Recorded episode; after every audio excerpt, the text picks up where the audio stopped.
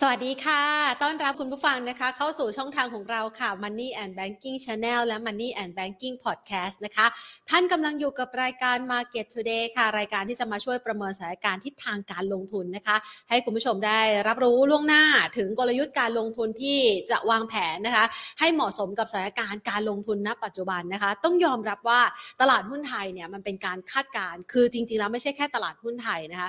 ตลาดหุ้นถือว่าเป็นสินทรัพย์ที่มีการคาดการหรือว่าการเคลื่อนไหวตามทิศทางของมุมมองต่อเศรษฐกิจ ในอนาคตข้างหน้า นั่นหมายความว่าถ้าเรามีมุมมองเชิงบวกในระยะเวลาสักประมาณ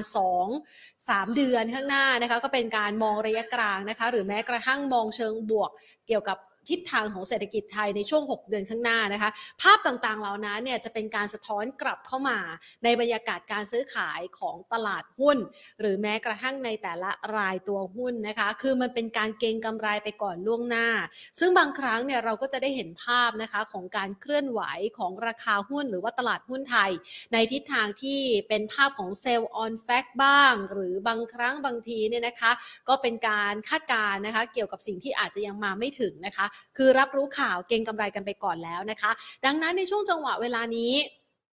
เราจะเห็นได้ว่าภาพการลงทุนในตลาดหุ้นไทยนะขึ้นมาแตะระดับสูงสุดนะคะที่เคยทำไว้ก่อนหน้านี้ 1682 วันนี้เป็นครั้งที่2นะคะคือวันนี้เนี่ยพยายามที่จะขึ้นมายืนเหนือระดับ 1,680 จุดอีกครั้งหนึ่งนะคะ ก่อนหน้านี้เนี่ยมันก็ขึ้นไปนะวันนี้คือจุดสูงสุดของวันนะคะ 1,680.71 จุด บวกเพิ่มขึ้นมา 1.49 จุดนะคะ แล้วก็จุดต่ำสุดนะคะมีแรงขายทำกำำไรคือบางคนก็ไม่ค่อยมั่นอกมั่นใจสักเท่าไหร่นะคะ ดูจากการเคลื่อนไหวของดัชนีหรือว่าแท่งเทียนแล้วนะคะก็อาจจะมีภาพของการกังวลใจว่าเอ๊ะมันถึงแนวต้านที่มีนัยสำคัญจะไปต่อได้ไหมนะคะ วันนี้จุดต่ำสุดที่บางคนล็อก profit นะคะ ก็คือเขาเรียกว่าล็อก position เก็บกำไรเอาไว้ก่อนนะคะ เพื่อที่จะรอประเมินสถานการณ์กันอีกครั้ง วันนี้จุดต่ำสุดก็เลยมีแรงเทขายปรับลดลงไป 6.93 จุดนะคะ ปิดตลาดที่ระดับ 1,000 ไปทดสอบที่ระดับ 1,667.29 จุด ส่วนปิดตลาดนะคะ ในวันนี้ก็อย่างที่บอกไปค่ะ รอดูท่าทีรอดูทิศทางนะคะ ดังนั้นตลาดหุ้นไทยในช่วงของการปิดตลาดภาคเที่ยง ปิดไปที่ระดับ 1,674.77 จุด บวกขึ้นมา 0.55 จุดก็คือปริมเรียกว่าเป็น เส้นที่อยู่ตรงกลางว่าจะขึ้นดีจะลงดีจะไปทางไหนดีนะ เริ่มลังเลใจนะคะ ไม่ได้มีการไบแอสไปในฝั่งซื้อมากนักนะคะ แต่ก็ไม่ได้ผีผามที่จะขายออกไปนะคะ ทีนี้เรามาดูบ้างมูลค่าการซื้อขายในครึ่งวันแรกนะคะ ก็อยู่ที่ประมาณ 43,945 ล้านบาทนะคะ เป็นภาพหนึ่งที่อาจจะต้องมีการประเมินนะคะ แล้วก็มาดูสถานการณ์กันนะคะ คือตอนนี้ ถ้ามองแนวต้าน 1680 นะคะ ก็มีนัยสำคัญพอสมควรเลยทีเดียว คราวที่แล้วเนี่ย 1650 1660 นะคะ ก็ ขึ้นมาทดสอบเนี่ยสักประมาณ 3-4 ครั้งนะถึงจะผ่านมาได้ที่ 1680 นะคะ ดังนั้น 1680 เนี่ยทดสอบมาเพียงแค่ครั้งถึง 2 ครั้งเองนะคะ ดังนั้นวันนี้เนี่ยเดี๋ยวเราจะมาประเมินกันว่าโอกาสของการที่จะฝ่าแนวต้านนี้ขึ้นไป มันมีมากน้อยแค่ไหน ท่ามกลางปัจจัยเชิงบวกก็รับรู้ไปหมดแล้ว รอติดตามเพียงแค่แนวโน้มของอัตราดอกเบี้ยนะคะที่บอกว่าจะขึ้นขึ้นมีนาคมเนี่ยนะคะ ขึ้นแล้วจะส่งผลต่อการลงทุนยังไงนะคะ ในขณะที่ อีกสิ่งหนึ่งที่เข้ามาเป็นปัจจัยสนับสนุนในวันนี้ที่อาจจะส่งผลทำให้บรรยากาศการซื้อขายไม่ได้มีแรงขายมากนักก็คือ หุ้นในกลุ่มพลังงานนะคะราคาพลังงานหรือว่าน้ำมันในตลาดโลกโอ้โห ดูแล้วนะไม่อยากขับรถเลยช่วงเวลานี้นะคะ หลายๆคนบอกว่าราคาน้ำมันนี่วิ่งทะยานมากๆนะคะ West Texas นี่ขึ้นไปที่ 92 เหรียญ 14 cent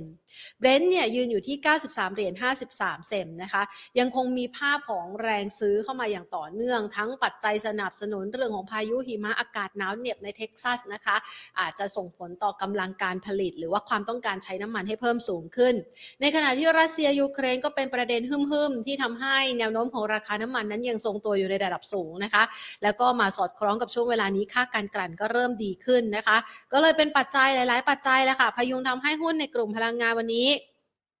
ถ้าดูแล้วก็ถือว่าค่อนข้างแข็งแกร่งเลยทีเดียวนะคะ พร้อมกับแรงกระจายการซื้อไปยังหุ้นในกลุ่มอื่นๆ อย่างค้าปลีกก็บวกได้นะ เป็นภาพใสๆนะคะ ส่วนทางด้านของหุ้นในกลุ่มธนาคารนะคะ ที่ปรับตัวเข้ามาคึกคักก่อนหน้านี้ วันนี้ก็ยังมีแรงซื้อในบางตัวนะคะอะมาดูการ 10 อันดับแรกที่มีมูลค่าการซื้อขายสูงสุดในเช้าวันนี้นะคะ ปตทค่ะ ขยับเพิ่มขึ้น 0.63%นะคะ อันดับที่ 2 กสิกรไทยปรับลดลงไปเล็กน้อย 0.33% IVL ขยับเพิ่มขึ้น 3.13%ค่ะ ส่วนทางด้านของ GPSC นะคะปรับลดลงไป 2.85%ทางด้านของ BBL เองนะคะขยับเพิ่มขึ้น 0.72% CRC นะคะโอ้โหอันนี้บวกเพิ่มขึ้นมาค่อนข้างร้อนแรง 8.03%นะคะ Gulf ค่ะขยับลดลงไป 1.47%ปูนซีเมนไทยนะคะขยับเพิ่มมาในช่วงก่อนหน้านี้ วันนี้มีแรงขายทำกำไรออกมาบ้างนนะคะ ติดลบลงไป 0 0.78%ซีวีวันนี้มีแรงเก็งกำไรค่อนข้างหนาตาเลยทีเดียวนะคะ บวกเพิ่มขึ้นมา 8.94%ค่ะ แล้วก็ True นะคะ ติดลบไป 1.64%นะคะ เอามาดูกัน วันนี้เนี่ยเราจะเห็นภาพนะคะของแรงเก็งกำไรนะคะในหลากหลายหุ้นหลายตัวเลยทีเดียวนะคะ ไปตรวจสอบดูนะคะว่าแนวโน้มของการเคลื่อนไหวนะคะในรายหลักทรัพย์ที่วันนี้เขาเก่งกำไรขึ้นมาค่อนข้างคึกคักเนี่ยนะคะเป็นยังไงบ้าง วันนี้มีการนำเสนอข่าวนะคะตัวซีวิวนะคะปรับตัวเพิ่มขึ้นอย่างร้อนแรงอย่างที่รายงานกันไปนะอยู่ที่อันดับที่ 9 นะคะ วันนี้มีการระบุนะคะบอกว่ามีการคาดการณ์นะคะจากทางด้านของท่านผู้บริหารคุณปิยดิต อัศวะสิริสุข ประธานเจ้าหน้าที่บริหาร Civil Engineering นะคะ ระบุบอกว่านักลงทุนเนี่ยคาดหวังถึงการเติบโตอย่างต่อเนื่องหลังจากที่ Gulf นะคะ หรือว่า Gulf Energy Development นะคะ แล้วก็ทางด้านของ BTS Group Holding BTS เนี่ยแหละค่ะ เข้ามาถือหุ้น เป็นภาพที่อาจจะคาดหวังเกี่ยวกับเรื่องของการซินเนจีนะคะ เพื่อที่จะสร้างโอกาสการเติบโตที่มากขึ้นในอนาคต ซึ่งณปัจจุบันนะคะทำให้มีมุมมองเชิงบวกว่าซีวิลน่าจะมีงานในภาคเอกชนเพิ่มขึ้น เพราะว่าก่อนหน้านี้รับแต่งานภาครัฐร้อยเปอร์เซ็นต์วันนี้ก็เลยมีแรงเก็งกำไรเข้ามาหนาตาเลยทีเดียวนะคะ ส่วนทางด้านของการเคลื่อนไหวนะคะ ที่วันนี้เนี่ยมีภาพของการเคลื่อนไหวที่คึกคักสดใสนะคะในหุ้นรายตัวอื่นๆนะคะหรือแม้กระทั่งการที่จะเป็นการประเมินนะคะว่าเราจะสามารถลงทุนในช่วงเวลาที่ดัชนีเนี่ยขึ้นมาทดสอบระดับสูงสุดนะคะ ก็ที่ทำไว้ก่อนหน้านี้เนี่ยจะไป เพิ่มน้ำหนักการลงทุนได้ไหม หรือว่าต้องล็อกโปรฟิตดี หรือว่าเราจะไปฉวยจังหวะในช่วงการอ่อนแรงนะคะไปรับซื้อตรงไหนดีนะคะเดี๋ยวเรามาพูดคุยกันนะคะ ส่วนทางด้านของ CRC นะคะวันนี้มีมุมมองเชิงบวกเกี่ยวกับกลุ่มค้าปลีกนะคะ ที่น่าจะเติบโตนะ แล้วก็ให้ไฮไลท์เอาไว้ว่าน่าจะเป็นหุ้นตัวที่น่าจะ โดดเด่นที่สุดในกลุ่มค้าปลีกวันนี้ก็เลยวิ่งขึ้นมาค่อนข้างจะแรงนะคะ ทักทายคุณผู้ชมนะคะ หลาย ๆ ท่านที่เข้ามานะปัจจุบันนี้นะคะ สวัสดีคุณปอม สวัสดีคุณพีรพงศ์นะคะ วันนี้ก็ จะได้มาประเมินสถานการณ์การลงทุนกันนะคะ ในช่วงที่ผ่านมา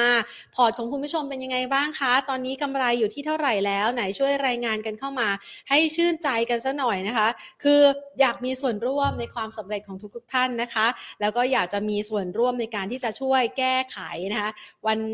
บางทีบางครั้งบางท่านเนี่ยอาจจะเป็นจังหวะเข้าไปซื้อหุ้นที่ โอ้โห มันได้จังหวะไม่ค่อยดีสักเท่าไหร่นะคะ ก็อยากจะไปช่วยแก้ไขตรงนั้นให้นะคะ ทักทายคุณโสพล คุณธงชัย คุณขนุนนะคะ ทักทายทุกๆทท่านเลยนะคะ ที่เข้ามาพูดคุยกันในช่วงเวลานี้นะคะอะมาอย่ารอช้านะคะขออนุญาตต่อสายสักครู่นะคะ เพื่อที่จะไปพูดคุยกับพี่หนอมกันนะคะ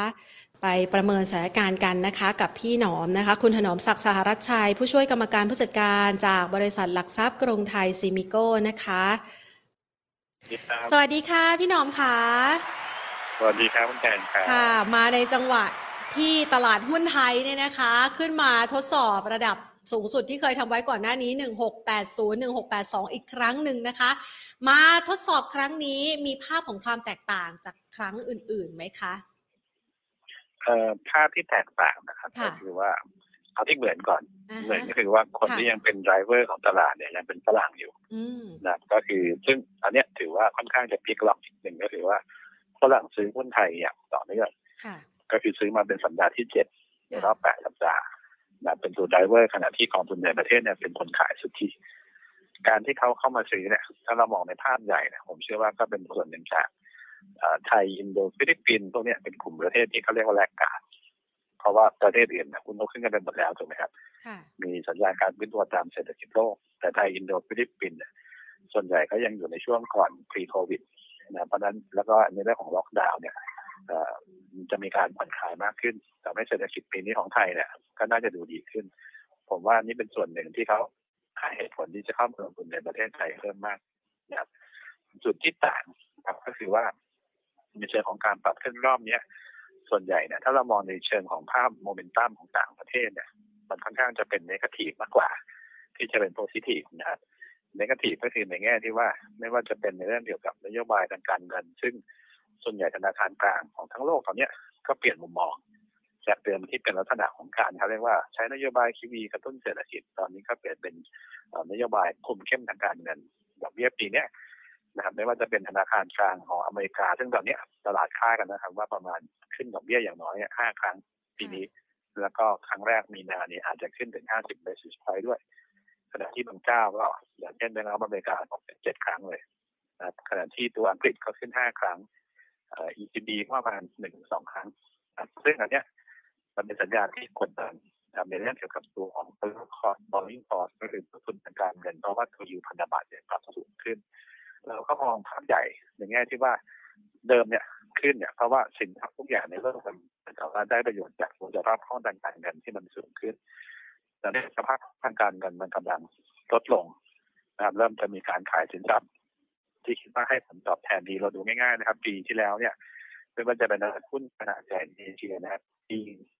แม้กระทั่งตัวญี่ปุ่นเองก็ตามที่คนเชียร์กันนะครับเกาหลีใต้เขาเนี่ยทุกคนถ้าไปลงทุนส่วนใหญ่จะขาดทุน นะครับ คือใครซื้อช่วงต้นปีเขาคงไม่ขาดทุนปีแล้วนะแต่ว่ากลางปีปลายปีเป็นต้นมาเนี่ยส่วนใหญ่ใครไปลงทุนเนี่ยจะมีคนขาดทุนอย่างต่อเนื่อง อันนี้ก็เป็นการสะท้อนอย่างหนึ่งว่า ตอนนี้สินทรัพย์เสี่ยงที่เคยปรับสูงขึ้นนะครับเช่นหุ้นทั้งโลกเนี่ย มันเริ่มที่จะมีการปรับสมดุลใหม่พยายามจะหาหุ้นที่เขาเรียกว่าเป็น defensive มากขึ้นนะเพราะว่าที่ผ่านมาเนี่ยไทยอินโดฟิลิปปินส์ผมว่ามันมีจุดนี้ก็คือว่าเรา defensive ในแง่ที่ว่าเรายังไม่ได้ขึ้นเลย คนอื่นก็ขึ้นเยอะนั้นจุดต่างก็คือไอ้ที่ผมเรียนนะครับว่า flow ที่เขาเข้ามาเนี่ยเขาเป็นจุดหนึ่งที่ทำให้ตัวของหุ้นทั้งไทยทั้งอินโดฟิลิปปินส์ปรับตัวดีขึ้น แต่ต้องอย่าลืมนะครับว่าตัวของเอภาระทางการเงินนะดอกเบี้ยเนี่ยที่ขยับสูงขึ้นรวมถึงสิ่งที่เรายังไม่ทราบก็คือเรื่องเกี่ยวกับตัวของ QT นะ QT ก็คือ quantitative tightening ซึ่งเราจะได้ยินคำว่า QE ใช่ไหมต่อไปเราจะได้ยินคำว่า QT เพิ่มมากขึ้นซึ่งตอนเนี้ย เราจะทราบชัดเจนก็คือในการประชุมมีนาคม QT เนี่ยยิ่งมาเร็วขนาดไหนเนี่ยเงินในระบบถูกดูดออกไปเร็วมากเท่านั้นจะทำให้ตัวของแนวโน้มสินทรัพย์โดยเฉพาะตลาดหุ้นทั้งโลกเนี่ยอย่างไรก็ตามเนี่ยมันก็จะมีโอกาสอ่อนตัวลง เพราะนั้นผมเชื่อว่ารอบนี้ที่มาเทสแถวประมาณ 1680 เนี่ย ถือว่าสำคัญนิดนึงนะครับ เพราะว่ามันอยู่ในจังหวะที่อาจจะต่างกันนิดนึงนะครับ ส่วนตัวช่วยของเราก็คือเนื่องจากว่าช่วงเนี้ย ถ้าเราจำได้มันเป็นช่วงฤดูการประกาศงบประจำปี แล้วก็เป็นการประกาศจ่ายปันผลด้วยนะครับคนที่จะลงทุนส่วนใหญ่เราจะพยายามหาหุ้นที่มีปันผลเป็นหลัก เราจะเห็นหุ้นหลายตัวนะครับ ในกลุ่มปันผลไม่ว่าจะเป็นแบงก์ property ก็ตามเนี่ยขึ้นมาค่อนข้างเยอะในช่วงนี้ อันนี้ก็เป็นตัวอันที่สองอันหนึ่งที่ทำให้คนไทยยังเชื่อมั่นกับทิศทางของตัวของตลาดหุ้นไทยว่ายังขึ้นได้ต่อนะครับ แต่ว่าอย่างที่ผมเรียนนะครับว่าไอ้ปัจจัยพวกนี้มันเป็นเรื่องของฤดูกาลถูกไหมครับเดี๋ยวพอมัน ประกาศปันผลเสร็จมันก็ขึ้นขึ้นเข้าหมาย X ดีเดนอยู่ดี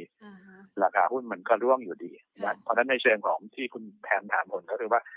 1680เนี่ยจะเป็นยังไงผมให้น้ำหนักก็คือว่าน่าจะพ้นเปี้ยนแถวนี้โอกาสลงยังมีอยู่นะครับ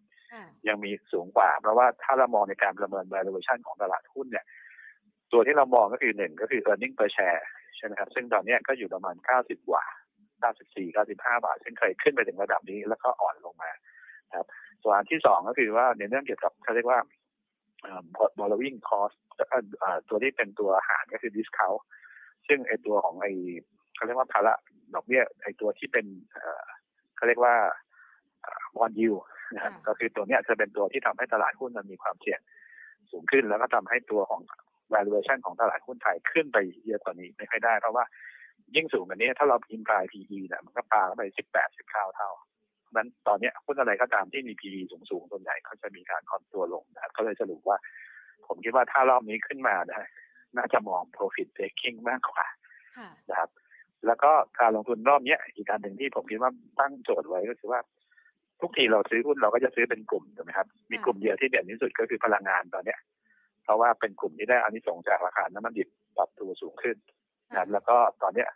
ทุกคนก็ยังจับตาในเรื่องเกี่ยวกับสถานการณ์ของระหว่างอเมริกากับรัสเซีย ในประเด็นของยูเครนครับ ซึ่งรอบเนี้ยเราเห็นว่าไอ้มันรู้สึกมันจะมีความเสี่ยงสูงขึ้นสูงขึ้นตามลำดับ สูงขึ้นยังไงเพราะว่าอเมริกาแกพูดทุกวันเลยว่ารัสเซียจะบุกนะครับถ้าบุกแล้วเนี่ยเขาจะประกาศ sanction นะพอประกาศ sanction ปุ๊บถามว่าคนที่ได้รับผลกระทบจาก sanction คือใคร ผมบอกได้เลยคือยุโรปเพราะยุโรปติดกับรัสเซียถูกไหมครับ ยุโรปเนี่ยเขาพึ่งพิงในเรื่องของท่อก๊าซจากรัสเซียอยู่การที่คุณบอกว่า sanction ปุ๊บเนี่ยอ้าวยุโรปก็แย่สิเพราะอะไรแล้วเขาจะไปหาไอ้พลังงานจากไหน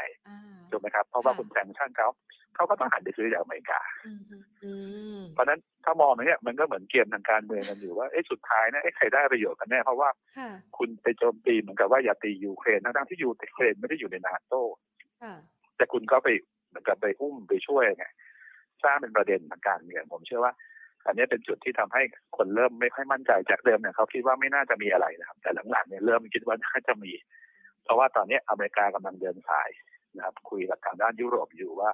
ถ้าเขาประกาศแซงชั่นเนี่ยทุกคนในโลกเนี่ยจะต้องทำตามเขาไม่ว่าจะเป็นยุโรป หรือแม้กระทั่งตัวของจีนก็ตามก็เริ่มขู่เหมือนกันนะครับเพราะว่าทางปูตินเขาไปเยือนจีนถูกไหมครับ ไปโอลิมปิก เขาก็มีการขู่ความสัมพันธ์อีกทางใช่เพราะนั้นตอนนี้มันก็เลยทำให้การแบ่งขั้วแล้วก็ทำให้ความไม่แน่นอนตรงนี้มัน เพิ่มขึ้นเพิ่มขึ้นตามลำดับนะครับคนที่ลงทุนอยู่เนี่ย ก็ต้องพิจารณาใหม่ว่า จากเดิมเนี่ยที่คิดว่าถ้าไม่มีสงครามเนี่ยถือทุกคนมีโอกาสน้อยแล้วแต่ตอนนี้ถ้าน้ำหนักมันเพิ่มขึ้นสมมติคุณก็คือคุณแพมเห็นอ่ามันมีการยิงกันเกิดขึ้นอ่าสิ่งแรกที่คุณแพมคิดก็คือน้ำมันทะลุร้อยเหรียญแน่นะเพราะว่าตัวรัสเซียเป็นผู้ ส่งออกน้ำดิบประมาณสิบเปอร์เซ็นของโลกนะครับ พอน้ำมันหายไปราคาน้ำมันดิบพุ่งนะจะเป็นร้อยเหรียญร้อยสิบร้อยยี่สิบเหรียญคำถามว่าคำถามว่าพอน้ำมันขึ้นปุ๊บเงินเฟ้อก็ต้องตามมา เงินเฟ้อตามมา มันก็ทำให้นโยบายคุมเข้มทางการเงินก็ต้องสูงขึ้นนะครับยิวพันธบัตรก็จะปรับสูงขึ้นซึ่งทุกอย่างเนี้ยตัวสินทรัพย์เสี่ยงก็จะมีการถูกขายเพิ่มขึ้น อันเนี้ยผมเป็นสิ่งที่ว่ามันเริ่มเป็นสิ่งที่เขาเรียกว่า ทำให้ภาพระยะสั้นดูไม่ค่อยแน่นอนเท่าไหร่นะครับมันก็เป็นจุดหนึ่งที่ทำให้เราจะเห็นว่าช่วงนี้หุ้นทำไมเวลาลงลงแรงจังนะครับคือไม่ได้ลงปกติลงแบบลดสัดส่วนค่อนข้างจะเยอะลงลิฟใช่ใช่นะทองก็ปรับมาปรับตัวดีขึ้น ทั้งที่จริงทองเนี่ย แต่ก่อนเนี่ยไม่มีใครซื้อเลยตอนนี้เริ่มมาเทรดที่ทองเพิ่มขึ้น เพราะว่าตอนนี้การ asset allocation เนี่ยผมว่าทำได้ลำบากเพราะว่าไปสินทรัพย์อะไรก็ตามส่วนใหญ่แหละ มันก็จะมีแต่ขาดทุนขาดทุนน้อยขาดทุนเยอะมากกว่านะครับอันนี้ก็จะเป็นจุดหนึ่งที่ทำให้ตลาดหุ้นตอนนี้มีความไม่แน่นอนมาดังการที่หุ้นไทยตีขึ้นมาพันหกร้อยแปดสิบพันหกร้อยแปดสิบแปดก็ต้องขอว่าขอบคุณทางกลุ่มพลังงานที่ประเทศไทยอาจจะมีค่อนข้างจะเยอะ ช่วยพยุงตลาดไว้ใช่ไหมคะใช่ อันที่สองคือเราไม่มีกลุ่มเทคโนโลยีเพราะตอนนี้หุ้นกลุ่มที่ลงจะเป็นกลุ่มที่เป็นโกรดสูงก็คือพวกเทคโนโลยีนะครับตอนนี้เขาหันมาเป็นตัวของ value กลุ่มที่เป็นไซคิโคกลุ่มที่เป็นแบงก์เป็นพลังงาน ซึ่งโชคดีของเราคือเราไม่มีเรามีด้านบวกนะครับ มันก็เลยเป็นเหมือนกับเราเป็นหลุมหลบภัยระยะสั้นหรือเปล่าช่วงนี้นะครับอันนี้ก็เป็นจุดหนึ่งที่ทำให้หุ้นไทยเนี่ยขยับขึ้นแต่ว่าถ้าสังเกตที่ผมเรียนไปก็คือว่าหุ้นไทยหลังๆขึ้นคือ ไม่รู้จะหมุนไปตัวไหน คือเดิมจะซื้อเป็นกลุ่มหลังๆนี้เริ่มเป็นตัวตัวแล้วตัวตัวเนี่ยก็ไม่ได้มาแบบทั้งอาทิตย์บางทีวันหนึ่งลงแล้วก็กลับมาเล่นกันใหม่ วอลุ่มก็เริ่มหายไปจากเดิมที่อาจจะเห็นเก้าหมื่นแสนหนึ่งตอนนี้เริ่มมาหกเจ็ดหมื่นนะครับอันนี้ก็เป็นจุดหนึ่งที่ทำให้ต้องต้องกลับมาดูกันครับว่าสถานการณ์นี้ในเชิงของการลงทุนในตลาดหุ้นเนี่ย มันมันเขาเรียกว่าความเสี่ยงมันเยอะหรือเปล่าซึ่งสำหรับผมเนี่ย ผมมองว่าความเสี่ยงมันสูงนะโอกาสที่มันจะมีความไม่แน่นอนเนี่ยหุ้นจะตกเนี่ยมันก็มีสูงเช่นเดียวกันเพื่อให้มองว่าระดับจากนี้ไปนะก็น่าจะปอดตามโจทย์ที่มี มากกว่านะครับก็คือพยายามเนี่ย ถ้าเป็นไปได้ก็พยายามถือเงินสด หรือไม่ก็หาหุ้นที่มีปันผล เพราะว่าอย่าลืมว่าหุ้นปันผลเป็นหุ้นที่จะลงไม่น้อยกว่าหุ้นกลุ่มอื่นๆนะครับ เพราะอย่างน้อยมันก็มีดีเวเดนเป็นตัวขันอยู่นะครับอันนี้ก็จะเป็นกลุ่มหลักๆ ที่เราเลือกในช่วงของเขาเรียกว่าเดือนกุมภาพันธ์แต่ว่าอย่างไรก็ดีนะครับ ก็คือถามว่าให้มันจะเป็นอย่างนี้ตลอดไหมมันก็ไม่ใช่นะครับ ก็คือรอผลประชุมเฟดก่อนประชุมเฟดออกมาแล้วเป็นยังไง นะครับว่าเช่นตัวของดอกเบี้ยเขามองแนวโน้มยังไงสองคือ QT นะก็คือ quantitative tightening เนี่ยเขาจะบุนเงินออกจากระบบเท่าไหร่ เริ่มเมื่อไหร่นะซึ่งอันเนี้ยถ้าเมื่อไหร่ก็ตามเนี่ยมันมีความชัดเจนนะผมก็กำหนดความเสี่ยงได้ แต่ตอนนี้มันไม่ชัดเจนใช่ไหมครับผมก็กำหนดไม่ได้เหมือนกันว่าเฮ้ยเราก็ต้องคิดในเคสที่แย่ที่สุดไว้ก่อนพอเคสแย่ที่สุดทุกคนก็จะบอกว่าถ้าลงไม่ลึกก็ไม่ซื้ออะคุณก็เลยอาจจะมีการอ่อนตัวลงนะครับเพราะนั้นตอนนี้ในตลาดเองผมว่า หุ้นเนี่ยมันก็จะแตกต่างกันไปแต่ว่ามันมีอีกอย่างหนึ่งคือว่าไอ้ที่ได้อันนี้เรื่องของตอนนี้ช่วงหนึ่งสองเดือนเนี่ยผมว่าน่าจะเป็นไปได้ยากเพราะว่า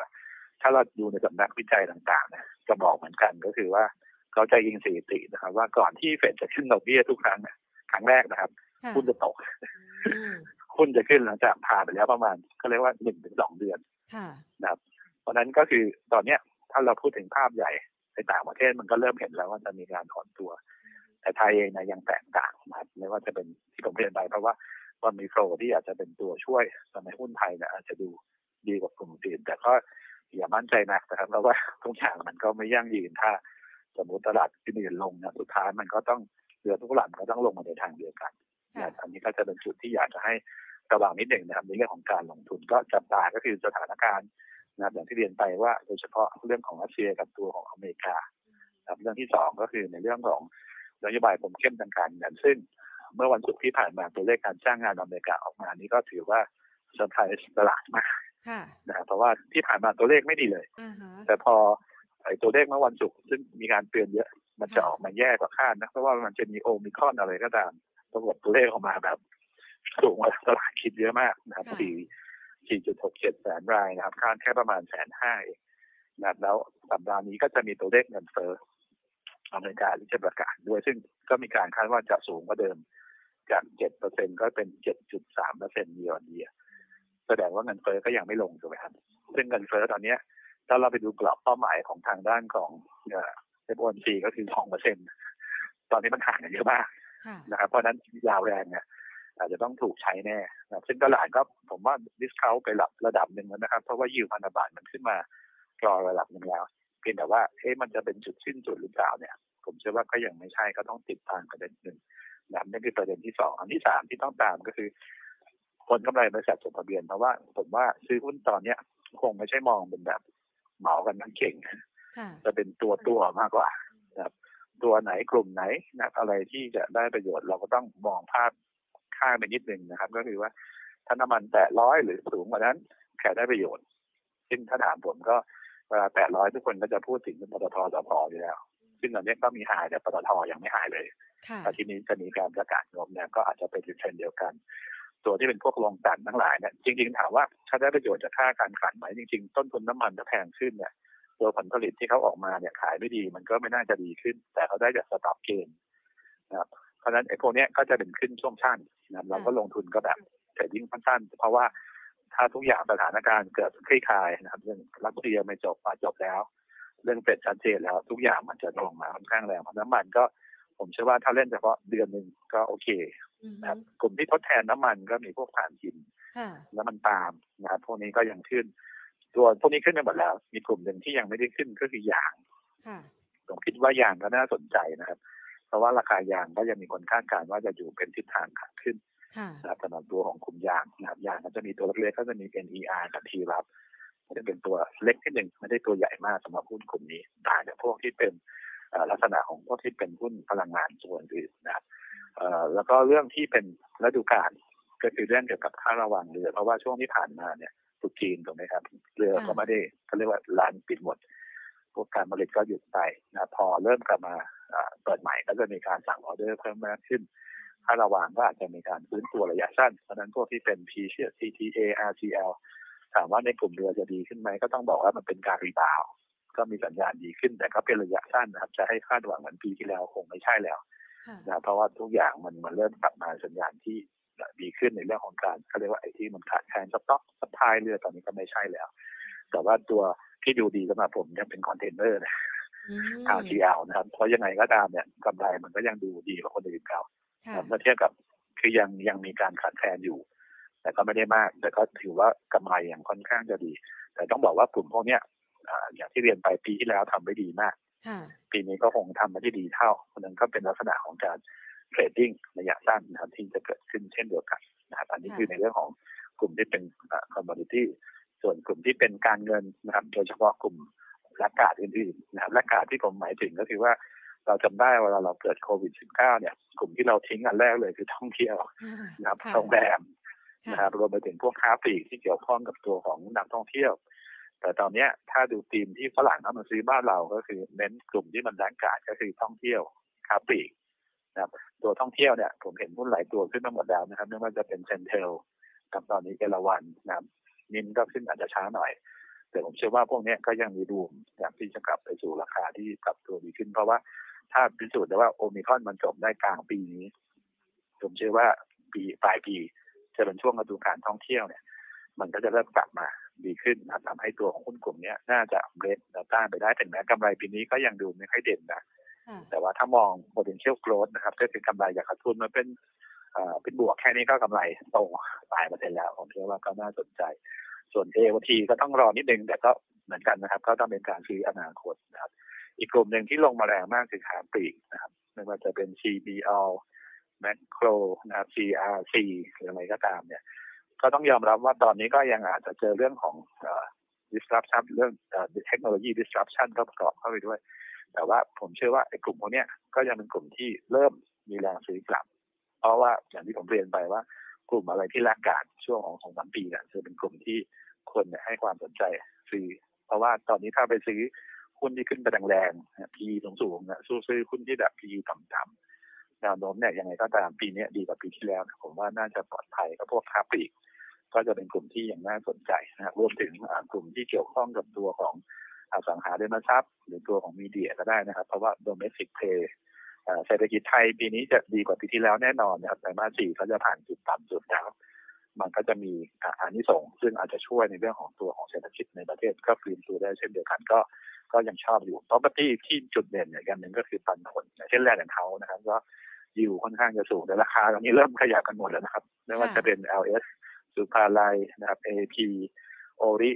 พวกนี้ก็เป็นหุ้นที่ถามว่ายังไปได้ไหมผมว่าก็ยังไปได้นะครับเพียงแต่ว่าอาจจะเป็นแบบ ค่อยเป็นค่อยไป ไม่ใช่แบบว่าคือพุทธาเนี่ยมันขึ้นมารับปันผลแล้วนะพอหลังปันผลไปแล้วเนี่ยราคาก็จะจอดตัวมาได้นิดนึงก็รวมรวมก็โจทย์ก็คือหนึ่งหกแปดศูนย์ผมว่าให้น้ำหนักประมาณหนึ่งหกแปดแปดหนึ่งหกเก้าศูนย์แถวเนี้ย ผมว่าถ้าไม่ผ่านในช่วงของอาทิตย์นี้นะก็จริงๆต้นอาทิตย์ก็อาจจะต้องมองจังหวะค่อยๆลดโพซิชันลงนะเพราะว่าโอกาสถ้าถามว่าลงไปไหนก็จะกลับไปลง แต่ไปหาไปหาประมาณเส้นค่าเฉลี่ยเคลื่อนที่ของมันนะก็คือประมาณ 25 สัปดาห์ หรือประมาณต่ำกว่า 25 สัปดาห์เช่นเคยลงไปแล้วนะก็คงอยู่ประมาณพันหกร้อยสามสิบแต่เท่านั้น ที่อาจจะมีการปรับฐานอีกรอบสำหรับภาพใหญ่อันนี้ก็เป็นมุมมองของเราที่มองไว้สำหรับช่วงของเดือนกุมภาพันธ์นะครับ ค่ะ แสดงว่าในช่วงของรอบนี้เนี่ย มันน่าจะอั้นอยู่สักประมาณแถวนี้แล้วนะคะ 1688 1690 นะคะ ถ้ายังพอจะมีแรงส่งจากตรงนี้ไปนะคะ แล้วก็มันเป็นภาพที่เราประเมินเอาไว้สำหรับนักลงทุนที่จะเก็งกำไรในช่วงเดือนกุมภาพันธ์ใช่ไหมคะใช่ครับจริงๆอะไตรมาสหนึ่งจะเป็นช่วงที่ผมบอกว่าเป็นช่วงที่อยู่ในโซนของที่เป็นคือจริงๆหุ้นไทยจะแตกต่างจากคนอื่นแล้วนะคือคนอื่นเนี่ยเขาตัวนอนหมด ของไทยเนี่ยปรากฏว่าทำหาย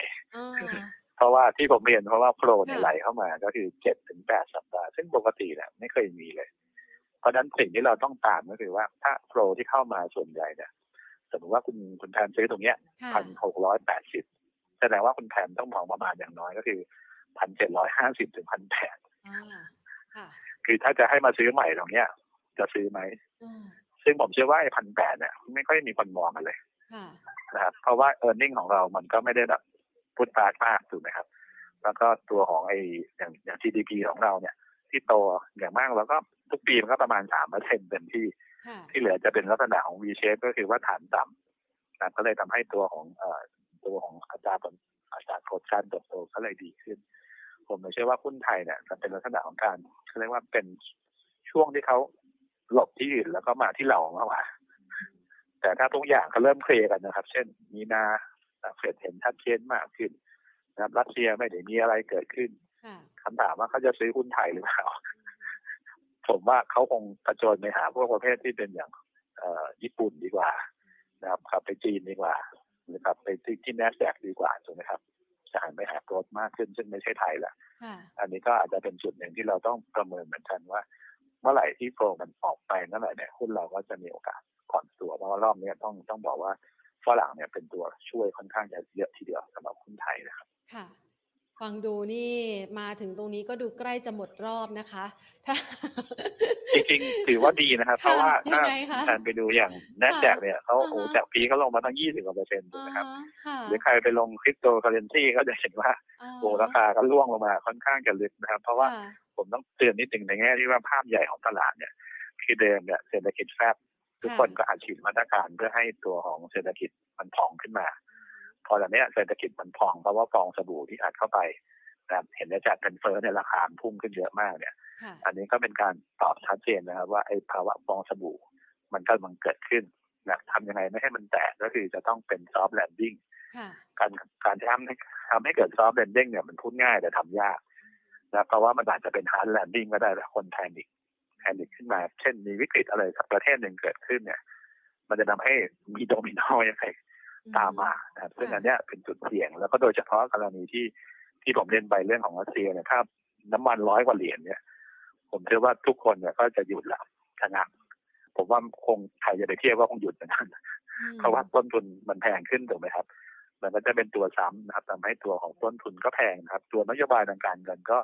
ทำได้ค่อนข้างกันลำบากเพราะว่าถ้าอินฟลชันมันขึ้นเยอะๆเขาก็ต้องคุมเข้มมากขึ้นจุดกว่าเดิมก็เหมือนกับ อันเนี้ยเป็นจุดที่ต้องระวังนะครับเพราะว่าตอนเนี้ย มันยังดูว่า easing easing อยู่ แต่ถ้าผ่านไปสักพักหนึ่งเนี่ยโดยเฉพาะกลางปีเนี่ยก็เป็นห่วงเหมือนกันนะครับ ก็ต้องระวังด้วยเพราะว่ามันไม่เหมือนกับสองสามปีที่ผ่านมาทุกคนซื้ออะไรก็ขึ้น ตอนนี้ซื้ออะไรก็อาจจะลงเร็วลงช้านะครับ มันก็จะกลายเป็นอีกแต่เมืองไทยนี่อาจจะแบบ ผมว่าในช่วงของช่วงนี้นะ ดีกว่าหลายประเทศนะครับ เดิมเราเคยบอกว่าให้ไปซื้อต่างประเทศถูกไหมครับผมว่าซื้อในไทยช่วงนี้ดูปลอดภัยกว่ากับซื้อกับต่างประเทศนะครับเพราะต่างประเทศยกตัวอย่าง เช่นเฟซบุ๊กวันดีคืนดีลงมา 26เปอร์เซ็นอีกวันหนึ่งอเมซอนบวก 13เปอร์เซ็นคือถ้าคุณแทนซื้อหุ้นผิดตัวเนี่ยถึงแม้มันจะอยู่เทคเหมือนกันนะครับคุณแทนไปซื้อที่เป็นอินเด็กมันก็คือมันก็จะใกล้เคียงกันไม่ได้ไปไหนแต่ถ้าคุณไปซื้อหุ้นถูกตัวคุณก็ได้ แต่ถ้าคุณผิดตัวไปเป็นเฟซบุ๊กขึ้นมาเนี่ย คุณก็เสียเยอะเลย คือตอนนี้ผมว่าต้องทำกันบ้านกับเป็นลายตัวมากกว่านะครับไม่ใช่ลายกลุ่ม เพราะว่ากลุ่มบางทีเนี่ยกลุ่มเดียวกันยังไม่เหมือนกันเลยนะครับอันนี้ก็เป็นตัวแปรหนึ่งที่ผมเชื่อว่าหลาย ๆ คนเริ่มเริ่มมาเรียลไลซ์แล้วก็เริ่มที่จะดูเป็นแบบตัวตัวมากกว่าไม่ได้ดูว่าเหมาทั้งหมด ไม่ว่าจะเป็นแบงก์อะแบงก์ไหนที่ดีอะก็ว่าไป หรือตัวพลังงานต้นน้ำกลางน้ำไปน้ำปิโตต้นน้ำกลางน้ำไปน้ำก็ว่ากันไปผมว่าตอนนี้ก็จะเป็นจุดที่ที่จะต้องทำกันว่าหนักนิดหนึ่งเพราะว่าตอนเนี้ยไอ้ต้นทุนของการเข้าไปลงทุนเนี่ยมันสูงขึ้นมันไม่เหมือนเดิม คือซื้ออะไรก็ได้ เพราะว่าผลตอบแทนดีกว่าแต่ตอนเนี้ยมันไม่ใช่แล้วนะครับก็อย่างง่ายที่สุดที่ผมเรียนก็คือว่าช่วงนี้นึกไม่ออกก็คุณปันผลไว้ก่อนอย่างน้อยก็ฝากทิ้งไว้ก่อนใช่ไหมคะใช่ครับ เพราะว่าอย่างน้อยอย่างรีดเนี่ย ผมว่าหลายตัวตอนเนี้ยอย่างบนนอกก็มีสัญญาณที่ดีขึ้นกลุ่มรีดก็คือกลุ่มที่เป็น property ทั้งหลายหรือที่เป็นระยะยาว just if beef นะครับไอ้พวกเนี้ยที่เคยแบบแย่ๆตอนนี้ก็ปีนี้ก็เริ่มดีขึ้นนะครับแล้วก็กลุ่มที่อิงการบริโภคในประเทศ เพราะว่าปีนี้อย่างที่ผมเรียนยังไงก็ต้องเติบโตคือโตเยอะโตเยอะโตน้อยก็ยังก็ยังโตครับผมเชื่อว่าก็ยังเป็นกลุ่มแรงกาที่ที่น่าสนใจในการลงทุน ตัวที่เกี่ยวข้องกับ global เนี่ย ต้องระวังเพราะว่าผมเรียนไปแล้วว่าโลกมันกำลังจะเปลี่ยนแปลง ถ้ามันเปลี่ยนเยอะมันก็ลงได้เยอะนะผมว่าเน้นหุ้นโดเมสติกในประเทศดีกว่าช่วงนี้นะครับ อ่าฮะค่ะ ในช่วงเวลานี้เนี่ยนะคะ ที่ดัชนีกำลังจะเข้าถึงเป้าหมายที่เมื่อสักครู่นี้นะคะ พี่หนอมให้เอาไว้นะคะคำแนะนำเนี่ยนอกเหนือจากการที่จะเอาเงินหลบไปอยู่ในหุ้นกลุ่มของปันผลแล้วเนี่ยนะคะ เราควรจะต้องมีการล็อก profit ไหมคะ ต้องถือเงินสดสักประมาณเท่าไหร่จะได้ไม่ไม่ตกรอบในโอกาสถัดไปถ้าหากเกิดความผันผวนขึ้นนะคะ คือคือปีนี้ผมว่าคำว่าตกรอบเนี่ยผมว่าอย่ากลัวตกรอบนะครับเพราะว่าถ้าปีนี้ซื้อผิดเนี่ย น่าจะลงเยอะชีวิตเปลี่ยนกว่า ครับ ลงเยอะนะครับเพราะผมอย่างที่ผ่านมาเราจะเห็นปลายปีเนี่ยขนาดญี่ปุ่นที่คนบอกว่าชอบชอบเนี่ยยังลงมาต้องเกือบสิบเปอร์เซ็นได้ จีนก็เหมือนกันถูกไหมครับเพราะนั้นผมเชื่อว่าไอ้นี่มันลักษณะคล้ายกันก็คือว่าปัญหายากตอนนี้คือจะซื้ออะไรดีที่มันทำให้มีผลตอบแทนสูง ซึ่งผมตอบได้เลยว่ายาก ช่วงนี้ทั้งโลกก็มองหาเหมือนกันนะมันก็เลยทำให้สมมติเราจะไปซื้อไฮยูบอลนะไฮยูบอล สมมติว่าที่คนชอบ เช่นปูนซิเมนต์ไทยเปิดมาก็หมดแล้วคือซื้อ supply ไม่มีถูกไหมครับใครอยากได้ก็คือได้เหมือนกันหมดคือคนชอบปลอดภัยเพราะนั้นมันก็จะมีไฮยูประเภทที่อาจจะต้องมีความเสี่ยงสูงขึ้น ซึ่งอันนี้ก็เขาต้องระมัดระวังดูในเรื่องของความสามารถในการชำระหนี้ดูเรตติ้งพวกนี้ประกอบด้วยครับผิดกับช่วงของสองปีที่ผ่านมาเนี่ย ซื้ออะไรก็ซื้อไปก่อนเลย เพราะว่าความเสี่ยงในเรื่องของสมมติบริษัทที่มีดีสูงสูงเนี่ย โอกาสที่มันจะมีปัญหาทางการเงินมีน้อยเพราะอะไรเพราะต้นทุนภาระทางการเงินมันดอกเบี้ยต่ำนะครับแต่ตอนนี้เกิดสมมติเขาเคยเสียภาระทางการเงินแค่หนึ่งตอนนี้ขยับมาเป็นสองใช่ไหมครับ มันก็เลยทำให้ความเสี่ยงเขาก็จะมีสูงขึ้น อันนี้ผมพยายามเตือนไว้ก่อนนะครับ เพราะว่าเวลาไซเคิลที่เป็นขาขึ้นเล่นอะไรก็ได้ ตอนนี้ไซเคิลมันกำลังจะเริ่มเปลี่ยนเพราะนั้นการลงทุนช่วงเนี้ยต้องเป็น selective มาก ๆ ถ้าไม่มั่นใจก็ถือเงินสดหรืออยู่ในมันนี่มาเก็ตก็ได้ ผมว่ามันก็ปลอดภัยกว่าสัดส่วนนะครับ ตอนนี้ก็ อันนี้ก็แล้วแต่บุคคลที่รับความเสี่ยงได้ถ้าความเสี่ยงได้ก็หุ้นก็ยังเป็นตัวที่ให้ผลตอบแทนที่ดีกว่าพันธบัตรครับก็ยังห้าสิบเปอร์เซ็นต์ครับที่เหลือก็พันธบัตรทองคำนะครับอะไรก็ได้ ที่เป็นมันนี่มาเก็ตผมเชื่อว่าช่วงเนี้ยน่าจะปลอดภัยเน้น เน้นดีเฟนซีฟไปก่อนนะครับคือไม่ได้ผมไม่ได้บอกว่ามันผมเป็นแบร์ตัวใหญ่เลยก็ตาม แต่ว่าดูจากสถานการณ์อย่างนี้ เป็นต้นไปเนี่ยโลกมันกำลังจะเปลี่ยนนะครับโลกกำลังควานหาว่าอะไรก็ตามที่จะกลับมาเป็นตัวนำให้มันกลับเป็นช่อง ซึ่งตอนเนี้ยทุกคนยังมองไม่เห็น ทุกคนจะมองว่าอะไรก็ตามที่ลงมาแรงก็คือหุ้นพวกนั้นแต่ว่าก็ต้องระวังว่าลงมาแล้วมันก็ลงได้อีกอันนี้เป็นจุดที่ที่ต้องระวังนะก็เหมือนกับคุณวอร์เรนบัฟเฟตต์นะครับที่แกไม่เอาเลยที่เป็นอะไรที่เป็นเขาเรียกว่า tech อะไรก็ตามแต่เขา defensive มาก ซึ่ง ถามว่าเขาโอเคไหมช่วงแรกเขาอาจจะมองว่าเอ๊ะทำไมกำไรเขาน้อยกว่าคนอื่น แต่ตอนนี้ก็เริ่มกลับมาดู outperform คนอื่นนะครับเพราะว่าเขาไม่ได้ลงทุนตัวที่มีความเสี่ยงก็ได้ ก็ลงทุนอะไรก็ได้ที่ที่เรารู้จักดีกว่า และอันที่สองต้องรู้จัก stop loss ครับเพราะว่าถ้าเราไม่ stop loss เนี่ย ผมว่ามันมันพร้อมที่เราจะเขาเรียกว่าติดลึก พอติดลึกเนี่ยส่วนใหญ่เนี่ยห้าเปอร์เซ็นเราไม่ขายสิบเปอร์เซ็นเราไม่ขายเราจะมาขายตอนห้าสิบเปอร์เซ็นเราจะเป็น VI อดทนถือไปเรื่อยๆ ใช่ครับ คือเราเป็น VI ประเภทแบบโดนแกมบังคับไม่ได้อยากเป็น แต่ว่าเราเป็น VI โดย โดยที่เราเชื่อว่ายังไงการไม่ขายเขาไม่ขาดทุนแต่ว่าถ้าถามเราก็เสียโอกาสเยอะที่เราจะไปลงทุนตัวอื่นเพราะจริงๆอย่างที่ผมเรียนมันมีหลายตัวนะครับที่ที่อาจจะดูได้ในเชิงของการเลือกลงทุนเนี่ย แต่กาดเข้าไว้เนี่ยผมว่ายังได้ประโยชน์มากกว่า เพราะอย่างที่ผมเรียนก็คือว่า คุณแพมมีหุ้นตัวนี้น้อยใช่ไหมเวลาจะขายคุณแพมไม่มีหุ้นมันก็ลงไม่ได้ถูกไหมเพราะฉะนั้นไอ้หุ้นที่คนเข้าไปเล่นของปีที่แล้วเนี่ย ทุกคนก็จะหันกลับมาดูพวกเนี้ยนะที่ผมเรียนไม่ว่าจะเป็นมิ้นเซนเทลนะครับ หรือว่าสื่อโฆษณาซึ่งจริงๆหลายตัว อาจจะดูว่ากำไรยังไม่ค่อยดีนะหรือแม้กระทั่งพวกร้านอาหารเนี่ยผมว่าอย่างเอ็มสุกี้นะครับพวกเนี้ยก็เป็นกลุ่มที่ละกาด นะก็ยังพอที่จะเข้าไปลงทุนสำหรับการเลือกเลือกเป็นตัวตัวได้นะผมเชื่อว่าอันเนี้ยคนไทยเก่งเพราะซื้อหุ้นตัวตัวเดี๋ยวผมว่าคนไทยเก่งอยู่แล้วนะครับเพราะว่าโดยเฉพาะถ้าถ้าเป็นหุ้นใหญ่ตอนนี้ เป็นไปได้ก็หุ้นใหญ่ก็แนะนำหลีกเลี่ยงนิดหนึ่งเพราะว่ายังไม่มั่นใจนะครับว่าโปรที่เข้ามาโดยเฉพาะเดือนกุมภาพันธ์เนี่ยถ้าเราไปดูสถิติย้อนหลังนะครับแต่จริงนะห้าปีย้อนหลังเนี่ยสมมติฝรั่งขายเดือนกุมภาพันธ์ทุกปีเลย นะขายเฉลี่ยเข้าประมาณหมื่นเจ็ดพันกว่าล้านนะครับที่เราผ่านมาประมาณอาทิตย์แรกก็เราเป็นบายอยู่นะครับถ้ามันสถิติเป็นจริงขึ้นมาเนี่ยโอกาสที่หุ้นจะตก ก็มีนะก็อันนี้ก็เลยเตือนเตือนไว้ ค่ะถ้าหากว่าเป็นจังหวะของความผันผวนที่เกิดขึ้นเนี่ยนะคะ ในช่วงสักประมาณมีนาคมที่เรารู้ผลการประชุมเฟดชัดเจนนะคะรู้เรื่อง QT ชัดเจน แล้วมีจังหวะของหุ้นที่อาจจะซุดตัวลงมา หรือว่าวูบวาบลงมาเนี่ยนะคะ มันมีตัวเป้าหมายไหมคะ ที่ครั้งนี้เนี่ยควรจะเก็บและไม่ควรพลาดนะคะพี่น้อง คือ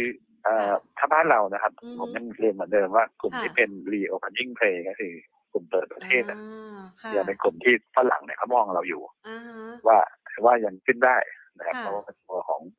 AOT CENTEL เอราวันมินนะครับหรือตัวที่เกี่ยวข้องค้าปลีก CPALL พวกเนี้ยมันยังมี room ที่ขยับสูงขึ้นนี่คือมุมที่เขามองเรา ส่วนที่เหลือเนี่ยถามผมก็คือว่าครึ่งหลังเนี่ยอาจจะได้มองออริจินอลแทนละ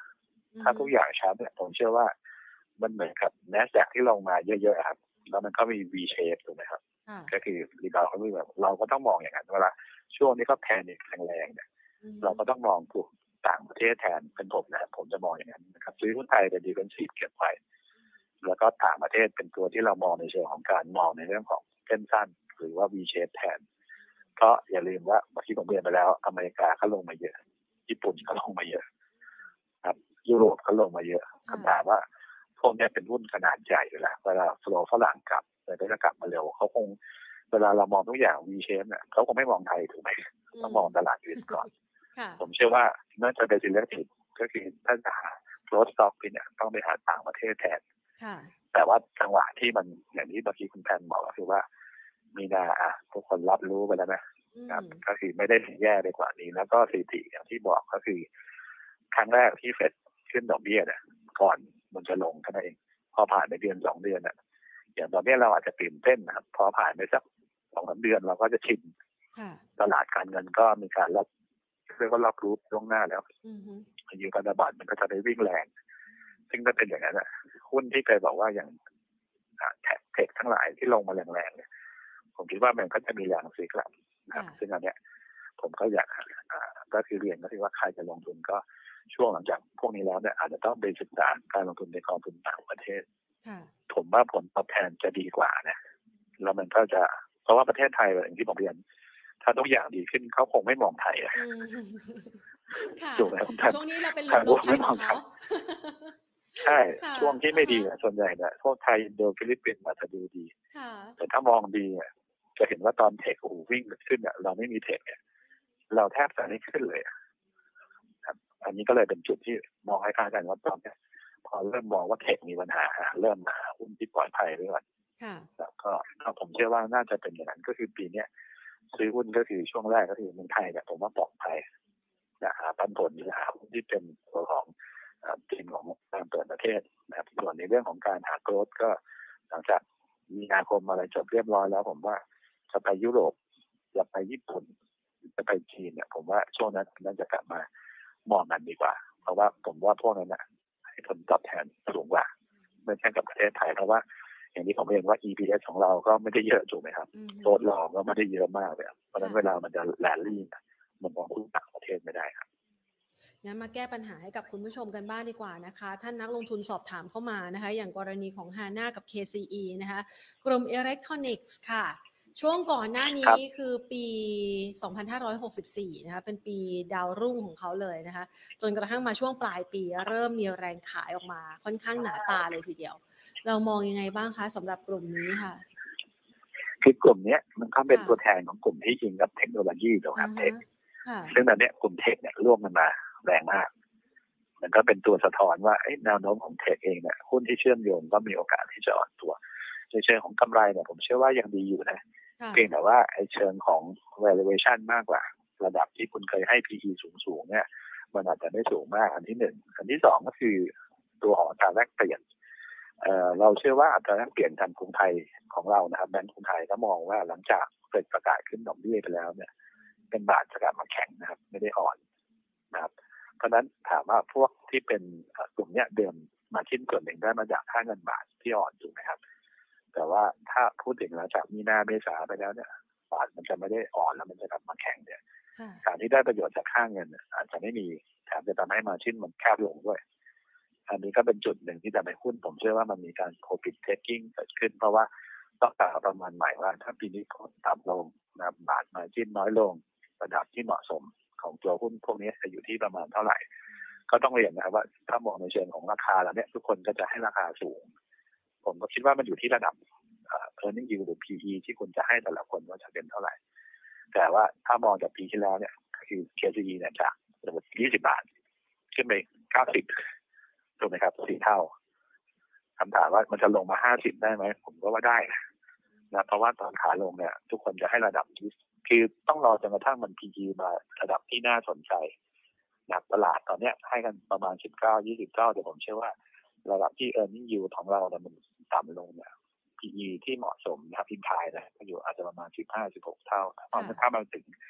ใกล้ระดับนี้เมื่อไหร่ครับคุณก็อาจจะกลับพิจารณามองซื้ออีกครั้งที่เขาขายเนี่ยเพราะว่าที่ผมเรียนนะครับว่าหุ้นที่ที่มีสูงสูงเขาจะขายเพราะว่าตัวแนวโน้มของไอ้ยูพันธบัตรที่สูงขึ้น มันจะทำให้ PE ที่คุณจะให้ในอนาคตอะมันต้องลดลง ก็เป็นที่มาว่าทำไมสองกลุ่มนี้มันถึงลงเลยลงเยอะช่วงนี้ถ้าใครมีอยู่ทำยังไงคะซื้อเพิ่ม จริงจริงมีอยู่นะถ้า ถ้าโดยกำไรหรืออะไรก็ทำมันอยู่ที่ว่าถ้าคุณลงทุนประเภทไหน ถ้าคุณลงทุนแบบระยะสั้นสัญญาณทางเทคนิคมันก็คือขายอะเพราะว่ามันหลุดมาทุกเส้นไม่ว่าจะเป็นสิบยี่สิบห้าห้าสิบหลุดหมดแล้วสองร้อยก็มาถ้าคุณเชื่อใน เพราะถ้าคุณเชื่อในเทคนิคก็คือว่ามันหลุดแล้วคุณก็ต้องขายแต่ถ้าคุณเชื่อในพื้นฐานเนี่ยซึ่งผมบอกได้เลยว่าพื้นฐานตอนเนี้ยทุกคนอาจจะบอกว่าถูก แต่สำหรับผมเนี่ย ผมมองว่าเมื่อมันมีสัญญาณขายเนี่ยเขาจะกลับขึ้นมาได้ มันคงใช้ระยะเวลามาเหมือนกัน เป็นไปได้ก็ต้องลด position ลงคือคือมาคุยตอนนี้อาจจะยากนิดนึงแต่ถ้าถามผมจากแปดสิบ เก้าสิบบาทลงมาเจ็ดสิบบาทก็คือยี่สิบบาทถูกไหมครับยี่สิบบาทก็ที่ประมาณสิบห้าเปอร์เซ็นต์ได้ผมว่าสิบห้าเปอร์เซ็นต์ก็ยังไม่ได้เยอะมากเลยถ้าเรามาคุยกันทีว่าอ่าเดี๋ยวเรามาหกสิบบาทเนี่ยอ่าทำไมหกสิบบาททำไมเจ็ดสิบไม่ขายผมว่าก็คล้ายๆกัน เมื่อไหร่เทรนมันมันมันกลับแล้วก็คือหลังหลังจากตัวของ sentiment นิ่งมาแล้วดีกว่าผมว่านะ มาดูกันอีกครั้งหนึ่งครับอ่านะคะขอขยับไปที่ GULF บ้างค่ะ GULF นะคะมีหลากหลายเขาเรียกว่าการร่วมนะคะ ในหลากหลายโครงการเลยนะคะ ตัว GULF ในช่วงราคาพักตัวแบบนี้เราแนะนำนักลงทุนยังไงบ้างคะคือกลุ่มผู้ผลิตไฟฟ้าเนี่ย ถ้าคุณแทนมองช่วงเนี้ย มันจะดูแข็งนิดนึงทำไมมันแข็งก็เพราะว่าถ้าสมมติว่าเอาผมบอกให้ว่าถ้าเงินเฟ้อมันพุ่งแรงๆถูกไหมครับ ของแพงทุกอย่างเนี่ยมันจะมีต้นทุนสูงขึ้น แต่กลุ่มผู้ผลิตไฟฟ้าที่เป็น IPP เนี่ยมันไม่ได้รับผลกระทบเนี่ยใช่ไหมครับ คือเขาไม่ได้กระทบจากตัวคือการที่เป็น IPP เนี่ย มันมีสัญญากับทางรัฐบาลอยู่แล้ว แค่มีความพร้อมจ่ายมีตัวอะไรก็ตามเนี่ยแล้วมันเป็นเท่าไหร่กระทบน้อยมากยกเว้นคนที่เป็นกลุ่ม SPT คนนั้นอาจจะกระทบ ซึ่งครับส่วนใหญ่ก็เป็น IPP โปรเจกต์นะครับเพราะนั้นผมเชื่อว่าอันเนี้ยก็เป็นจุดหนึ่งที่ทำให้เขาดูดีเมื่อเทียบกับตัวอื่นๆนะเพราะว่า เดี๋ยวเงินเฟ้อเนี่ยสมมติว่าถ้าคุณแทนจะหาหุ้นปลอดภัยใช่ไหมหาไฟฟ้าดีกว่า เพราะว่ามีปันผลด้วยหาไฟฟ้าตัวไหนไฟฟ้าที่เป็น IPP เนี่ยดีกว่า เพราะว่า SPP ก็มีความเสี่ยงที่ที่ตัวของต้นทุนขยับสูงขึ้นนะลูกค้าอาจจะน้อยลงไปแหละนะครับเพราะฉะนั้นผมเชื่อว่าตอนนี้คนกำลังมองหากลุ่มผู้ผลิตไฟฟ้า ซึ่งกลับก็เป็นหนึ่งในทางเลือกเพราะว่านอกจากไฟฟ้าเองก็มีปันผลจากตัวของอินทาถูกไหมครับ ซึ่งอันนี้ก็เป็นตัวช่วยในเรื่องของโกรธของเขาเช่นเดียวกันผมเลยคิดว่ากราฟเองอาจจะดู คือถ้าตกรอบนี้ไฟฟ้าอาจจะตกน้อยกว่าก็คือแข็งกว่าตลาดดีกว่าสำหรับหุ้นตัวนี้ครับ มีอยู่ก็คงถือครับ ค่ะ ตัว PTT GC ล่ะคะ ตัวหุ้น GC เนี่ยถ้าก็เหมือนกันนะครับ เวลาพูดถึงปิโตรเนี่ย เราต้องไปดูว่า คือธุรกิจเขาคือทุกไอ้พวกที่เป็นปิโตรเคมเนี่ยก็คืออย่างแรกก็คือต้องเอาต้นทุน ต้นทุนก็คือน้ำมันดิบเขาจะมีนับค่าถ้าเป็นปูนซีเมนต์ไทยครับซึ่งมันจะสูงขึ้นนะครับถ้าราคาขั้นปลายพวกที่เป็น olefin ไม่ขยับขึ้น หรือคนที่เป็น aromatic เช่น IBL ไม่ขยับขึ้น พวกนี้ก็จะมีกำไรที่แย่ลงกำไรที่มันโตขึ้นมาได้ก็คือสต็อกเกนขณะที่ตัวของ TC เนี่ยต้นทุนเขาจะเป็นแก๊สแก๊สเนี่ยข้อดีอยู่อย่างก็คือว่าเวลาราคาน้ำมันดิบขึ้นเยอะเนี่ย มันจะขึ้นช้าขึ้นน้อยกว่านับท่าเยอะเพราะนั้น TC ก็จะได้ประโยชน์มากกว่า คือว่าโอกาสที่จะมีความเสี่ยงเชิงลบน้อยกว่าเทียบกับซีเมนไทยนะครับแต่ผมบอกว่าไม่ได้ตัวจะดีหรือไม่ดีมันอยู่ที่ขั้นปลายนะครับ ซึ่งปิโตรเคมีต้องระวังนิดนึงเพราะว่าช่วงของปีนี้มันก็จะมี supply ใหม่ๆเข้ามาในตลาดเช่นเดียวกันนะครับเพราะฉะนั้นการที่ลงทุนใน PTTGC ผมเชื่อว่ารอบตอนนี้ที่ขึ้นมาได้ส่วนใหญ่ ยังยังมองเหมือนกันนะครับว่าถ้าน้ำมันขึ้นไปเยอะๆ โอกาสลงก็มีแต่ลงน้อยกว่าเทียบกับปูนซีเมนต์ไทยหรือตัวอื่นครับ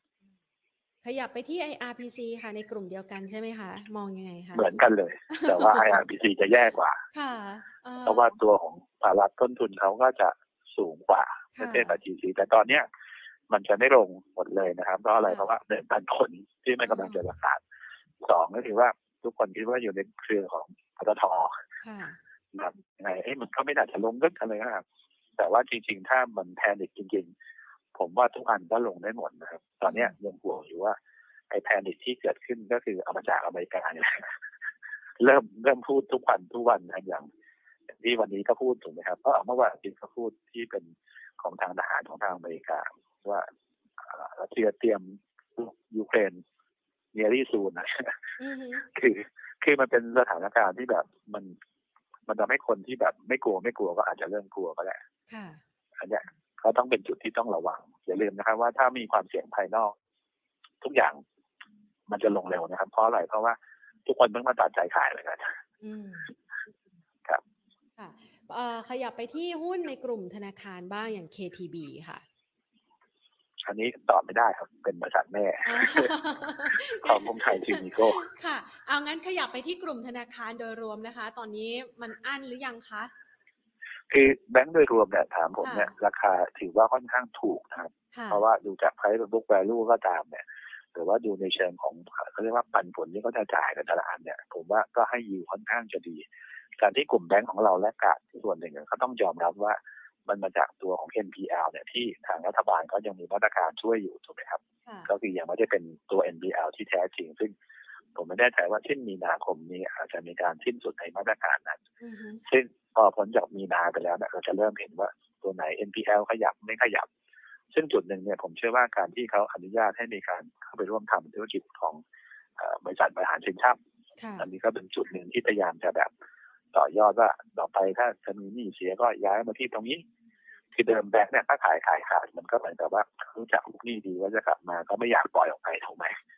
NBL มันก็เลยกระจุกแต่ว่าถ้าสมมติว่าเขามีบปสองเขาเองเนี่ยก็อาจจะไปทำช่วยได้ค่อนข้างจะเยอะ ผมเลยก็เลยคิดว่ากลุ่มเนี้ยความเสี่ยงมีแต่ผมเชื่อว่าน้อยนะครับสำหรับกลุ่มแบงค์แบงค์ที่ยังเสี่ยงอยู่นะครับ ก็มันก็มีแบงค์สองประเภทก็คือที่เป็น commercial bank ใช่ไหมครับกับคนที่เน้นเช่าซื้อ ซึ่งเช่าซื้อหรือว่าตัวที่เป็นอย่าง AKT กับทิสโก้เนี่ยปีนี้ผมว่าก็ยังปลอดภัยอยู่นะครับก็คงรอไอ้ตัวของมาตรการที่รัฐบาลจะประกาศแต่สคบจะประกาศแต่จริงพวกนี้เขาไม่กระทบอยู่แล้วนะครับ ก็ก็คิดว่าน่าจะดีอยู่ ส่วนใหญ่จะเน้นพวกของ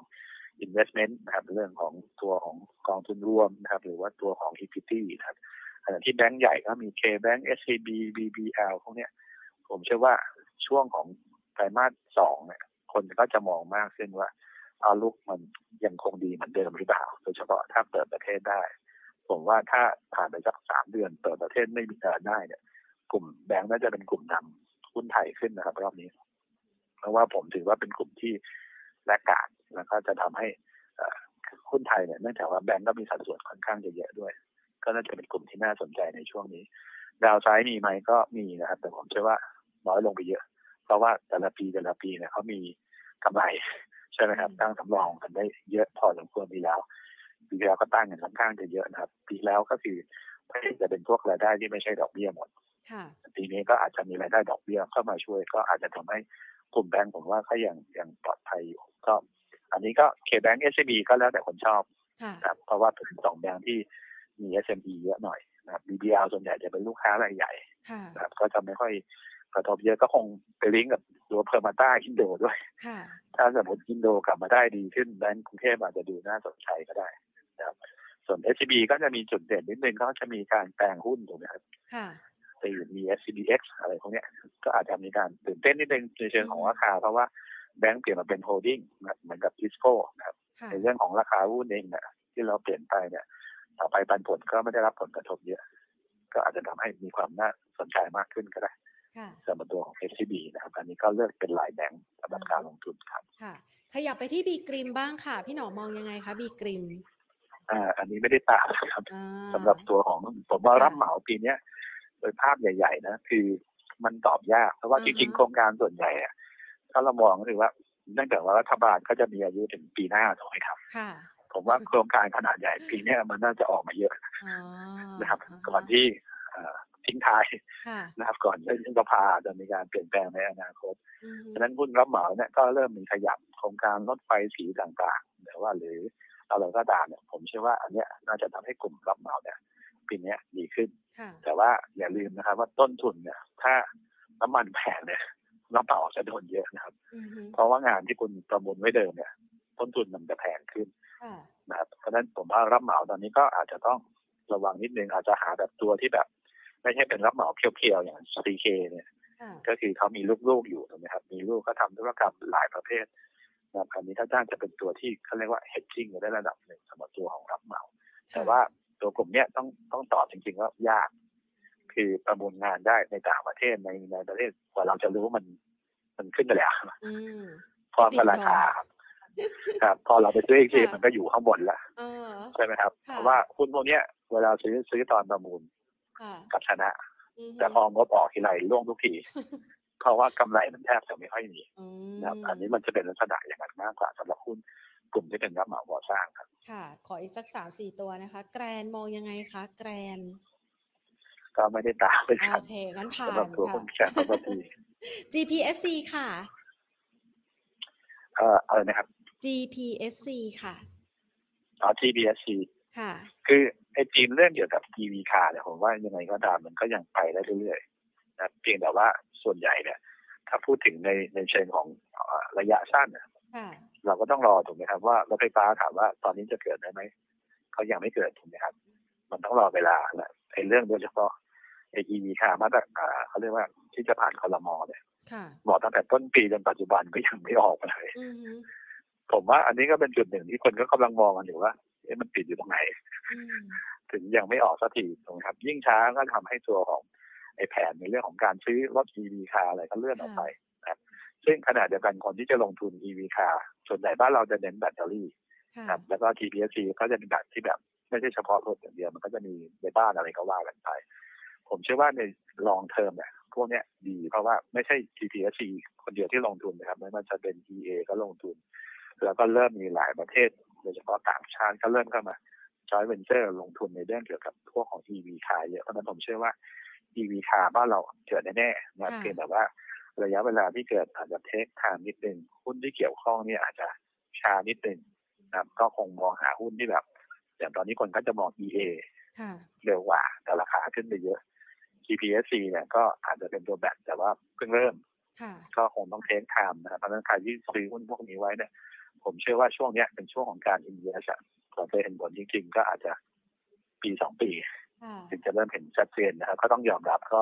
ถ้าใครลงทุนก็ต้องเป็นคนที่อินเวสเป็นระยะยาวครับสำหรับ PPIP นะครับ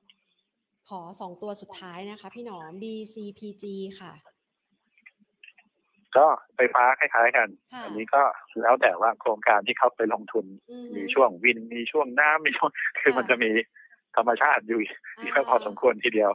นะครับ แล้วก็อย่างที่บอกคือไฟฟ้าเนี่ย ถ้าพูดถึงดีเฟนทีฟไหมก็ดีเฟนทีฟถ้าราคาน้ำมันขึ้นอ่าพวกนี้เป็นยังไงนะดูซึ่งผมเชื่อว่าก็ความเสี่ยงก็น้อยหน่อยอาจจะได้ประโยชน์บ้าง แต่แต่ก็พวกนี้ผมมองให้เป็นลงทุนระยะยาวๆมากกว่า คือพยายามมองว่าแต่ละปีเอาปันผลให้เราเท่าไหร่ยูเท่าไหร่แบบอันนี้เป็นต้นนะเพราะว่าลงไฟฟ้าอย่าลืมก็ ช่วงนี้ผ่านมาก็มันเหมือนกับมีขึ้นปีลง เราจะซื้อโรงไฟฟ้าก็ต่อเมื่อหนึ่งก็คือ ตลาดโลกเหวี่ยงนะครับหรือมีได้โครงการอะไรเพิ่มเติมนะครับมันก็จะมีอยู่สองประเด็นนั่นเองเพราะนั้นผมเชื่อว่าพวกนี้น่าจะเป็นจังหวะคือถ้าทุกอย่างไม่มีอะไรก็คงไม่ได้ซื้อคงไปหาตัวอะไรก็ได้ที่ที่ให้ผลตอบแทนดีๆครับมันซื้อพันธบัตรคล้ายๆอย่างนั้นครับอ่าฮะและตัวสุดท้ายนะคะ G เอ็มใช่ JTS โอ้โห อันนี้ราคาไปถึงสวรรค์ดาวดึงอันนี้ต้องยกให้เขาอันเดียเพราะว่า เพราะว่า คือมันเหมือนเป็นเป็นทีมของเทคโนโลยีใช่ไหมครับคือไม่ว่าจะเป็นบิตคอยเหมืองอะไรก็ตามนะครับ เหมือนกับจะทำอุตสาหกรรมพวกนี้ก็เกี่ยวข้องก็ต้องรอเวลา แต่ราคามันก็ขึ้นไปรอรับล่วงหน้าแล้ว เยอะพอสมควรทีเดียววันนั้นใครจะลงทุนก็ต้องพิจารณาเอานะครับเพราะว่าผมบอกไม่ได้เหมือนกันตัวนี้ อันนี้เป็นหุ้นที่ราคาปีที่แล้วน่าจะขึ้นเยอะที่สุดสำหรับหุ้นไทยแล้วผมว่า นะก็ยังขึ้นได้ค่อนข้างจะดี แต่ก็อย่างที่เรียนนะครับว่า ถ้าเอินราคาสูงๆแล้วเอินนิ่งมันไม่มาเนี่ยก็ต้องระวังด้วยเช่นเดียวกัน ก็พยายามหาหุ้นคือปลอดภัยไว้ แต่ถ้าคุณจะเก่งกำไรก็ผมเชื่อว่าซื้อได้ทุกตัวครับเพียงแต่ว่าหาจุดสต็อปลอสไว้เท่านั้นเองว่าคุณจะเอาห้าเปอร์เซ็นคุณจะเอาสิบเปอร์เซ็นผมคิดว่าทำได้หมดนะครับ เพียงแต่ว่าเวลาลงทุนก็ต้องแบบเลือกจริง ๆ เช่นเก่งกำไรนะก็เก่งกำไรจะลงทุนก็ลงทุน ใช่ โดยเฉพาะช่วงนี้ เพราะว่า